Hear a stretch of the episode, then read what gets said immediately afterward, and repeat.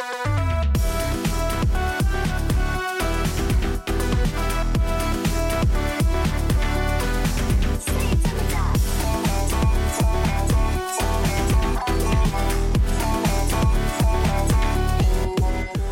ัสดีครับ ยินดีต้อนรับสู่ชาลาแบงค์พอดแคสต์ครับพอดแคสต์ที่พูดถึงวงการไอดอลในมุมมองของการทำการตลาด แล้วก็การทำคอนเทนต์นะครับ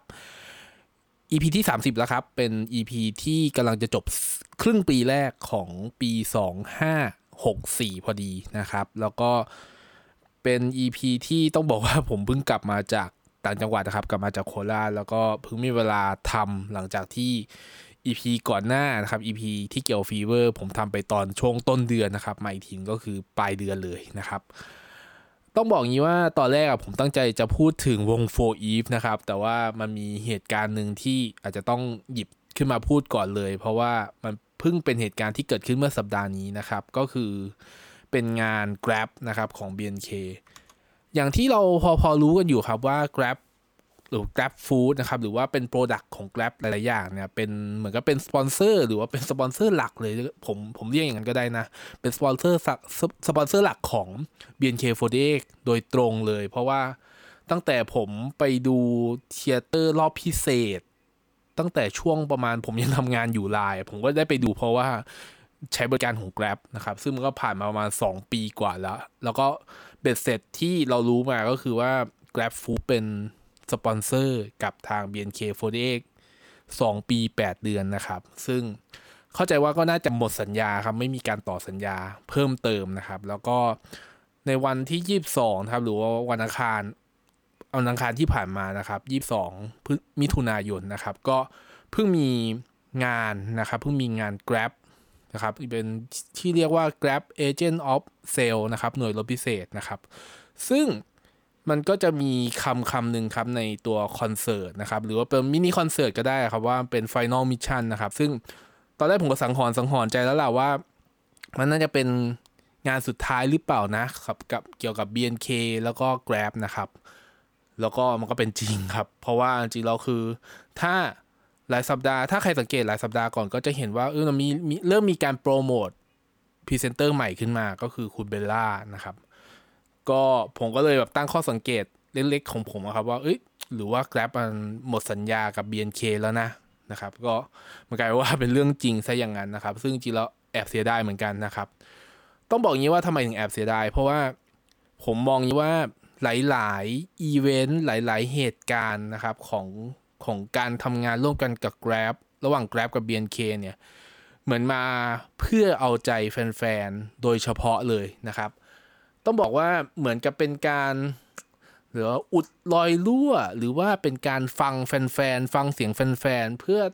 ทำคอนเทนต์หรือว่าทำกิจกรรมอะไรต่างๆ ที่ตอบสนองกับความต้องการของแฟนๆ ได้เป็นอย่างดี เรียกว่าเป็นอย่างดีมากๆเลยนะครับเอ่อบางบางบางอีเวนต์บางรายการ คือมันเป็นคล้ายๆกับผมจะนึกถึงย้อนกลับไปตั้งแต่ BNK Show หรือแม้กระทั่ง วิตอรี่ BNK นะครับ ซึ่งเป็นรายการวาเลตี้มาก ๆ นะครับ แต่ว่า Grab Grab เองก็ทำลักษณะคล้าย ๆ กันนะครับ คล้าย ๆ กัน ซึ่ง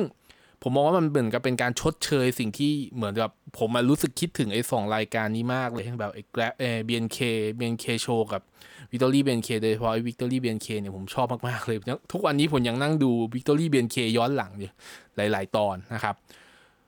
หลาย ๆ EP หลาย ๆ งานที่มีการจัดขึ้นมาไม่ว่าจะเป็นรายการเอง หรือว่าเป็นอีเวนท์ที่เป็นออฟไลน์ ให้มีกิจกรรมที่ให้เข้าร่วมเนี่ยก็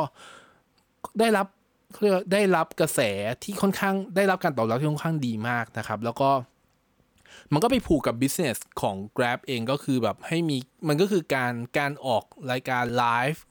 แม้จะเป็น record ก็ตามครับเป็น live stream มาก็คือจะมีพวกกิจกรรมที่มันผูกกับ เรื่องโปรโมชั่นอะไรอย่างนี้แล้ว ซึ่งมันเป็นเรื่องปกติแล้วครับ ก็จะเป็นการวัดว่า เอ้ย มันมีช่วงกิจกรรมนี้มันมียอดขายมากน้อยขนาดไหน ซึ่งมันจะเห็นกับการแจกโค้ดในช่วงระหว่างที่มีการไลฟ์นะครับ อย่างที่บอกไปว่าตัว Grab เองอะ่ะทำตัว Grab เองแล้วก็ทีม production ของ Grab หรือทีมครีเอทีฟที่ดูแลงานของ BNK โดยเฉพาะเนี่ยก็ผมว่าทำการบ้านมาดีมากนะครับ แล้วก็ ถึงแม้ว่าหลาย ๆ ครั้งหลาย ๆ ทีนะครับ ก็แฟนคลับเองแหละครับมันจะก็อาจจะทเอ่อบ่นนั่นบ่นนี้ ซึ่งมันก็เป็นเรื่องของความคาดหวังแล้วก็ความไม่พอใจในสิ่งที่ตัวเองอยากจะได้อยากจะมีนะครับ กับการที่ได้เห็น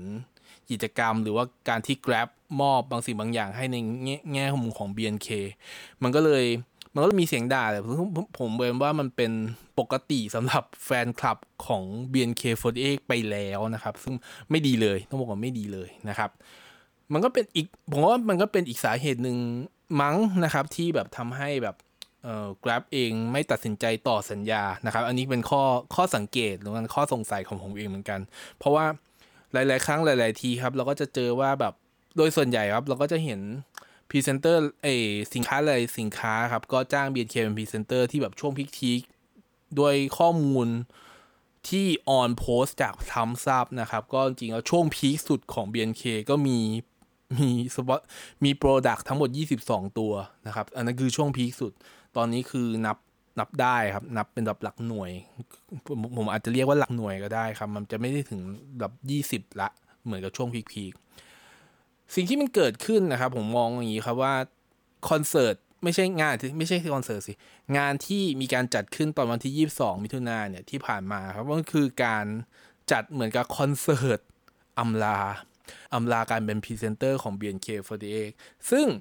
ผมว่าว่ามันมันเป็นครั้งแรกหรือเปล่าเนี่ยที่มันมีการจัดอะไรเงี้ยแต่ว่าผมว่ามองว่าประทับใจมากๆเลยนะในกับการจัดเสียดาย ผมว่าเสียดายมากที่ผมไม่ได้ดู ถึงแม้ว่าจะผมก็จะเห็นแล้วแหละว่า lineup ของของ member ที่ไปก็คือมีคามิมีคามิโอชิของผมไปด้วยอย่างมายูอย่างนี้หรือว่าปันก็ไปเป็นแบบเรื่องปกติอยู่แล้วนะครับ หลายๆคนไปแบบน่าสนใจมากๆนะครับสำหรับสำหรับงานนี้งานครั้งนี้นะครับ เอ่อ detail ของงานผมว่าลองดูกันเองครับในในตัว YouTube ของ Grab Thailand นะครับ ซึ่งมันยังมีอยู่ครับ ความผมว่าเสียสิ่งที่ผมเสียดายก็คือผมหลับครับ ต้องบอกอย่างเงี้ยผมหลับ แต่ว่าผมได้ดูช่วงแรก ๆ นะครับ แต่ว่าผมไม่ค่อยสบายแหละ ผมก็เลยแบบหลับไป แล้วตื่นมาอีกทีก็คือรายการจบหมดแล้วตอนสี่รายการจบประมาณประมาณเกือบเกือบสามทุ่มนะครับ แต่ว่าผมก็มานั่งดูย้อนหลังแล้วก็โอ้โห เราเสียดายอะที่ไม่ได้ดูเนี่ยเพราะว่าจริงอะส่วนหนึ่งก็คือว่าเราไม่ได้ดูโชว์สดๆ มานานแล้วของ BNK48 นะครับ ถ้าไม่นับว่าตอนที่ผมไปดู theater ครั้งล่าสุดก่อนที่จะมีปิดโควิดเอลลอกสามครั้งเนี่ย ก็คือช่วงเดือนเดือนประมาณเดือนปลายเดือนมีนานะครับปลายเดือนมีนาแล้วซึ่งผมก็มีบัตร theater อีกรอบหนึ่งช่วงเดือนเมษาด้วยแต่ว่าเขาปิดไปก่อนนะครับ แต่ถ้าย้อนกลับไปคือแบบดู performance จริง ๆ ของ ที่ไม่ใช่รุ่น 3 นะครับก็ผมก็แทบไม่เห็นเลยแหละ ต้องบอกไม่เห็นเลยนะครับ ก็นอกจากเราจะได้เห็นจากงาน JOOX อะไรเงี้ยเป็นต้นนะครับ แต่ว่า แต่นั่นแหละครับคือมันเป็นสิ่งที่พอเราได้เห็นถึงแม้ว่าผมจะได้ดูเป็นเทป rerun ก็ตาม ผมรู้สึกว่าเออเราคิดถึงการแสดง เราคิดถึง stage ที่เราได้ดู เราคิดถึง member ในที่ในอิริยาบถที่ไม่ได้เป็นไลฟ์สไตล์ของเขา แต่ว่าเป็น character ของเขาที่ เป็น member ของ BNK48 จริง ๆ ที่ร้องเพลงที่เราคุ้นเคยจริง ๆ นะครับ อันนึงที่ผมอาจจะต้องชมหนัก ๆ เลยก็คือเรื่อง production นะครับ เรื่อง production เรื่องความการทำครีเอทีฟของงานนี้ ซึ่งผมเห็นว่าแบบลงทุนไปเยอะมาก แล้วก็รู้สึกว่าแบบมันสวยมาก ๆ ครับ เหมือนอารมณ์เหมือนเราได้ดู ได้ดูโชว์ของที่เกาหลี ก็คือเป็นจอ LED เป็นแบบเป็นฉากซ้ายขวาหลังแล้วก็ตรงพื้นนะครับ แล้วก็เล่นกราฟิกเล่นอะไรเงี้ยไปนะครับ เล่นแสงนะครับ ผ่านจอ LED ซึ่งมันสวยมากครับ ต้องบอกอย่างนี้มันสวยมาก แล้วก็ผมค่อนข้างประทับใจมากนะครับ มันไม่เหมือนงานโชว์ของสปอนเซอร์เลย สปอนเซอร์เป็นเจ้าภาพ แต่ว่ากลายว่าสปอนเซอร์เนี่ย จัดเต็มจัดหนักกว่าต้นสังกัดอีกด้วยซ้ำมั้งนะครับ อันนี้ผมผมพูดผมคงพูดไปอย่างนั้นแหละนะครับเอ่อ ผมดูเซตลิสที่จะเล่นนะครับ ก็ดูน่าสนใจมากบางเพลงก็ไม่ได้ฟังนานแล้ว มาตะที่ผมแทบจะไม่ได้ฟังสดเลย เพลงที่ถูกลืมเลยก็ได้มาฟังที่นี่นะครับหลายเพลงนะครับประมาณ 10 กว่าเพลงมันเกือบ20 เพลงนะครับ แล้วก็สิ่งที่ผมประทับใจมากที่สุดตอนคือตอนสุดท้ายก็คือ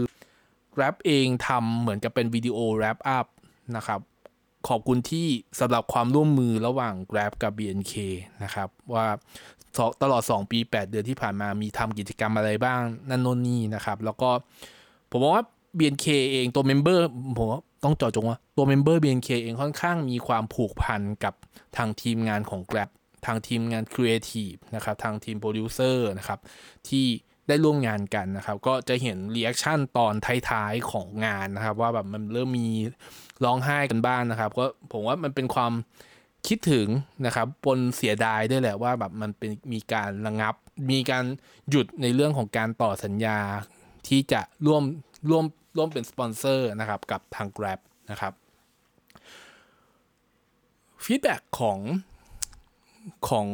ของงานนี้ครับบนทวิตเตอร์นะครับที่ผมตามตามดูนะครับ จริงผมก็ต้องบอกว่า ผมก็ตามดูทีหลังเอานะครับ แล้วก็น้องๆหลายคนที่ผมรู้จักนะครับในด้อมนะครับ ก็หรือว่าไม่ไม่ไม่ต้องในด้อมก็ได้ครับ ผมอ่านไทม์ไลน์ดู ผมก็เห็นว่าแบบ feedback มันมันมันดีมากๆครับสำหรับงานนี้แล้วก็โดยเฉพาะช่วงตอนท้ายครับที่แบบมี wrap up video นี่คือ ผมว่ามันเจ๋งมากๆเลยนะ มันคงยากอะครับที่จะมีสปอนเซอร์เจ้าไหนที่จะทำเหมือนกับเป็น MV อำลา MV อำลา ศิลปินที่เขาต้องลงทุนไปด้วยนะครับ ซึ่งถ้ามันย้อนกลับมาครับว่าแบบ feedback ที่มันเป็นที่ที่ได้รับมาคือผมว่ามันดีมากๆเลย ดีจนแบบผมรู้สึกว่ามันยากนะที่จะมีแบรนด์ที่แบบรัก แบรนด์รักศิลปินขนาดนี้นะครับ แต่ว่าเราก็ไม่รู้ครับว่าเบื้องลึกเบื้องหลังอะไรคือเขาได้ generate revenue อะไรมากน้อยเท่าไหร่นัก ซึ่งมันอันนี้มันเรื่องของทางธุรกิจแล้วก็คนทั่วไปอย่างเราเราอาจจะไม่ได้รู้มากขนาดนั้น รู้ลึกขนาดนั้นนะครับ แต่ว่าสิ่งที่ผมจับได้ แล้วก็ผมรู้สึกได้เลยอะก็คือว่าคนที่ตาม BNK เอง รู้สึกรับรัก GrabFood มาก ๆ รู้สึกรัก บริการของ Grab มาก มากขึ้นไปอีกดีกว่าทำไมถึงมากขึ้นอีก เพราะว่าผมรู้สึกว่าเขาอะทุ่มสุดตัวกับการที่จัดบางสิ่งบางอย่าง เพื่อ offer ให้กับแฟนๆของ BNK offer ให้กับ member ของ BNK ในแง่ของตั้งแต่ sponsorship ก็คือแบบใช้ Grab ใช้ Grab ตลอดใช้ Grab ได้มีมีแบบ limit อะไรของเขาคือสามารถใช้ใช้งานได้สำหรับเมมเบอร์ BNK นะครับก็จะเราก็จะเห็นบ่อยๆ ครับว่า member สั่งของกินจาก Grab มาอีกแล้วเนี่ยครับซึ่งมันเป็นเรื่องสัญญาสัญญาสัญญากับ complementary ที่ทาง Grab ให้กันกับ member นะครับ แต่ว่ามันเป็นผล reflect กลับมากับทางแฟนคลับนะครับว่าแฟนคลับก็จะรู้สึกว่า เฮ้ย Grab อะเขา treat หรือว่าเขาดูแล BNK member BNK ดีมาก ๆ เลย กลายเป็นว่าตอนนี้แฟนคลับ ต่อให้ตอนเนี้ยต่อต่อให้ BNK กับ Grab อะหมดสัญญากันแล้ว Grab หมดสัญญากับ BNK ไปแล้วกลายเป็นว่าคนแฟนคลับเนี่ยก็ยังรัก พอพูดถึง Grab ก็จะรู้สึกว่าเฮ้ยนี่คือหนึ่งในสปอนเซอร์ที่เคย support วงที่เราเคย support member ที่เรา support อยู่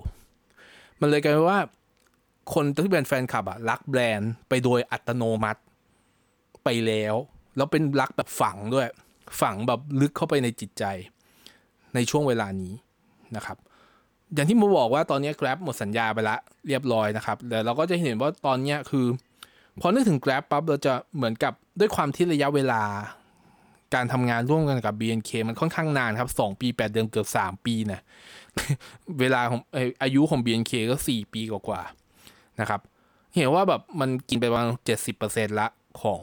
หกเจ็ดสิบเปอร์เซ็นของของระยะเวลาของ BNK ของอายุของ BNK มันยิ่งทำให้รู้ว่ามันเราผูกพันมาตั้งแต่แบบ BNK รุ่นหนึ่งอะซึ่งแบบเขาก็เป็นพรีเซนเตอร์กันแล้วนะครับของกอง Grab นะครับจนมาถึงตอนนี้คือมันมีรุ่น 3 ด้วยนะครับ สิ่งที่ผมรู้สึกได้เลยก็คือความความเขาเรียก loyalty ของของแฟนคลับที่ ที่ยังสนับสนุน BNK อยู่ถึงแม้ว่า เราก็จะพอรู้ gut feeling แบบรู้แบบรู้แบบลึกๆอะครับว่า BNK เองเริ่มมีวงที่ supportหรือว่าคนที่ support วงอะน้อยลง เมื่อเทียบกับเมื่อก่อน แต่ว่าถ้าแง่ธุรกิจแล้วผมว่า Grab ชนะมาก ๆ เลย ถึงแม้เราก็ไม่รู้หรอกครับว่า rate card หรือว่าราคาที่ทาง Grab ต้องจ่ายให้กับทาง BNK มันมากน้อยขนาดไหนในช่วงระยะเวลา 2 ปี 8 เดือน นี่ไม่รวมถึงว่าแบบ คือนอกจากสัญญาแล้วก็ยังแบบต้องมีแบบกิจกรรมมี activity มีงานมีอะไรเงี้ย ซึ่งมันมันมีค่าใช้จ่ายงอกขึ้นมาอีกนอกจากนอกเหนือจากสัญญาอยู่แล้วนะครับ แต่ว่าผมเชื่อว่าณตอนเนี้ยมันกำลังจะเริ่มออกดอกออกผลละ เพราะว่า Grab เองทำมาดีมาโดยตลอดทำมาดีไม่ได้แค่กับ member การ support วง แต่เขาทำดีถึงกระทั่งว่าเขาทำบางสิ่งบางอย่างเพื่อที่จะมอบให้แฟนคลับ แต่เป็นการสื่อสารผ่านเมมเบอร์เหมือนกับที่ผมพูดในตอนแรก บริษัทต้นสังกัดทำอะไรอย่างนี้ได้ไม่เต็มที่อยู่แล้ว แต่ Grab สามารถเพิ่มหรือว่าขยายหรือว่าตอบสิ่งที่คนที่เป็นแฟนคลับอะสามารถเขาอยากจะได้จริง ๆ หรือมันเหนือไปเหนือความคาดหมายกว่าที่แบบแฟนคลับอยากจะได้ด้วยซ้เราจะเห็นบ่อยๆว่าทุกครั้งที่มี activity มีกิจกรรมของ Grab เนี่ย มีแท็กทวิตเตอร์ขึ้นมาอัตโนมัติ ซึ่งมันเป็นเทรนด์ที่มันลำดับค่อนข้างสูงมากด้วย นั้นยิ่งมันยิ่งบอกบอกบางสิ่งบางอย่างที่เราเห็นว่า Grab กับ BNK เอง Grab จะจับทางถูกว่าแฟนคลับชอบอะไรชอบแบบไหน เราจะทำอย่างนั้นให้ นั่นคือสิ่งที่ผมศึกษาได้ ผมเรียนรู้ได้จากการที่ Grab ลงทุนไปกับ BNK แต่ว่านับจากเนี้ยต่อให้ไม่มีสัญญา ต่อให้ไม่ได้ร่วมธุรกิจกันแล้ว ผมยังเชื่อลึกๆเลยครับว่า BNK เอง member BNK เองอะอยากจะให้ Grab มา support ต่อ ซึ่งไม่รู้ในอนาคตจะเป็นไปได้มากน้อยขนาดไหน แต่ฝั่งของแฟนคลับ มี Grab อยู่ในใจแล้วเรียบร้อยนะครับ พบกัน EP หน้าครับ สวัสดีครับ